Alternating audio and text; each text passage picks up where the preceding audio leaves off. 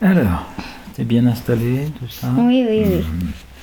Chapitre 7. Claude, Mario et Flop.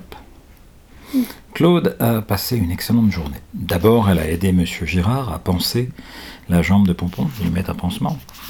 Le petit Alzan, euh, c'est le type de cheval, accepte patiemment les soins et la jeune fille ressent beaucoup d'affection pour lui. Merci ma grande, déclare le propriétaire du club. Tu peux bien disposer des haies pour les enfants qui veulent s'exercer euh, au saut d'obstacles Claude trouve cette occupation très amusante. Les petits sont si fiers d'eux-mêmes quand ils franchissent des, obsta- des obstacles de 30 cm sur leur poney. Puis Mario arrive, accompagné d'un chien appelé Flop. Flop tient de l'épagnol, du caniche et de plusieurs autres races encore. Sa fourrure noire et frisée lui donne l'air d'une sorte de tapis monté sur quatre pattes. Dagobert reste stupéfait devant ce paillasson ambulant. Après l'avoir observé un moment, il conclut que c'est bel et bien un chien et lance quelques jappements pour lier connaissance. L'autre ne paraît pas l'entendre. Il consacre toute son attention à un os qu'il vient de déterrer, mais Dago considère que tous les trésors de ce genre lui appartiennent naturellement. Il se rue sur le roquet, c'est le petit chien, avec un grognement de mauvais augure. Flop lâche l'os et fait le beau. Le fidèle compagnon des cinq le regarde, étonné. Sa surprise n'a plus de borne quand Flop se met à parcourir la cour, toujours dressé, sur ses pattes de derrière. Il n'a jamais vu un de ses congénères se conduire de cette manière. Fier d'exciter l'admiration de Dagobert, le paillasson sur pattes mhm, rappelle tous ses souvenirs de cirque et exécute une superbe série de culbutes. Puis, essoufflé, il reste couché sur le dos, les pattes en l'air. Le protégé de Claude s'approche pour examiner de plus près cet étrange phénomène. L'autre se relève d'un bond et, au moyen de gambades et d'aboiements, convie son nouvel ami à prendre part à ses jeux. Celui-ci, d'abord hésitant, se laisse tenter et entre dans une folle partie de sautillements et d'acrobaties en tout genre. Quand il est hors d'haleine, Dago euh, se couche dans un coin de la cour et Flop se blottit contre lui comme s'il n'avait- comme s'il l'avait connu toute sa vie. Claude, qui sort de l'écurie avec Mario, croit avoir une hallucination. Qu'est-ce que Dag a entre les pattes? Ah, c'est pas un chien C'est Flop, déclare le jeune bohémien. C'est un vrai singe. Vous allez voir, monsieur Claude. Vas-y, Flop, montre un peu comme tu sais bien marcher. L'animal se relève d'un bond et court à son maître sur ses pattes de derrière. Ah, qu'il est drôle, on dirait qu'on l'a découpé dans un tapis. Ah, il est très intelligent, confie le gitan en caressant son compagnon. Quand est-ce que je pourrais reprendre Pompon, monsieur Claude? Papa est parti avec les autres, il m'a laissé une tente et de la nourriture. Je peux encore attendre un jour ou deux. Ton père accepte que tu campes seul à ton âge? Oui, assure le garçon. Ça arrive souvent. J'aime bien dormir sous la tente avec Flop. Alors, monsieur Claude, quand est-ce que monsieur Girard euh, me rendra mon cheval Ce ne sera certainement pas aujourd'hui, répond l'adolescente, ravie d'être appelée monsieur et non pas mademoiselle. Peut-être demain, tu n'as pas de mouchoir, Mario? Euh, Je n'ai jamais entendu quelqu'un renifler aussi fort que toi.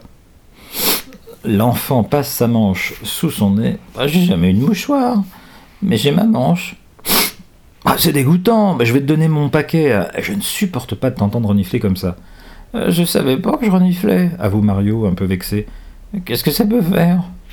La jeune fille monte de- de- déjà l'escalier de sa chambre. Dans le premier tiroir de sa commode, elle prend un petit étui en plastique empli de mouchoirs en papier. Elle l'apporte au gitan. Voilà, annonce-t-elle, tu as bien une poche où le mettre? Bon, maintenant, tu te moucheras au lieu de renifler. Et où sont les autres? demande euh, l'autre en maniant l'enveloppe plastifiée comme si c'était un objet de verre qu'il craignait de casser. Ils font une promenade à cheval, explique l'adolescente qui prend un air maussade. Ah, J'aurais voulu leur montrer ma tante. Bah, ils ne pourront pas aujourd'hui, ils y rentreront certainement très tard. Moi, je peux t'accompagner, ton père est parti, c'est ça? Et elle ne tient pas du tout à rencontrer Castelli. Le garçonnet secoue la tête. Ouais, papa a pris la route avec ma tante, hein, pas celle dans laquelle je couche, hein, et ma grand-mère? Mais qu'est-ce que vous allez faire dans la lande demande Claude, tandis qu'elle suit Mario qui la conduit dans un champ où est plantée une petite tente grise. Moi, je m'amuse avec Flop. Il renifle brusque, bruyamment et son accompagnatrice lui assène un petit coup sur le dos. Mario, je t'ai donné des mouchoirs, ne renifle pas, ça me tape sur les nerfs. Le bohémien se sert de nouveau de sa manche. Heureusement, Claude ne s'en rend pas compte et elle observe la tante. Dans la lande, tu t'amuses avec Flop, répète-t-elle au bout d'un moment. Et ton père, ton oncle, ton grand-père et, tous les autres, ils font quoi? Il n'y a, rien là-bas. Le petit reste muet. Il retient un reniflement et les lèvres serrées des visages Claude qui ne cachent pas son impatience.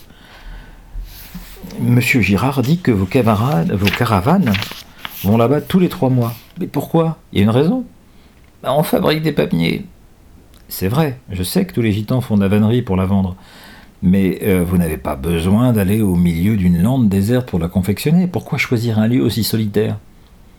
L'enfant ne répond pas et se penche sur euh, des branchages disposés près de sa tante. Claude limite et oublie sa question. Oh, c'est un signe de piste? Un message des bohémiens? De bohémiens? Qu'est-ce que ça signifie? Deux branches, une longue et une petite, forment une croix. Un peu plus loin, d'autres baguettes sont placées côte à côte. Oui, c'est un signe de piste. C'est notre façon de renseigner ceux qui nous suivent. Tu vois les bâtons en forme de croix Ils nous montrent le chemin où on doit prendre la direction indiquée par le plus long. Ah, c'est astucieux. Mais ces quatre autres, ils signifient quoi? Ils désignent le nombre de voyageurs, explique le garçon reniflant. Ah, je comprends, acquiesce l'adolescente, bien décidée à se servir de ce moyen quand elle ira en promenade avec ses camarades de classe. Il existe plein, beaucoup d'autres signes de piste? Plein? Quand je, serai, quand je partirai, je laisserai celui-là.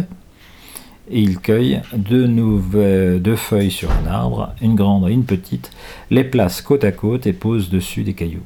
Et qu'est-ce que ça veut dire? Que mon petit chien et moi, on est partis aussi. Si mon père revient nous chercher, il verra ces feuilles. Il saura alors que je suis en route avec Flop. C'est simple. Une grande feuille pour moi et une petite pour Flop. Ah, c'est super. Maintenant, montre-moi où tu dors.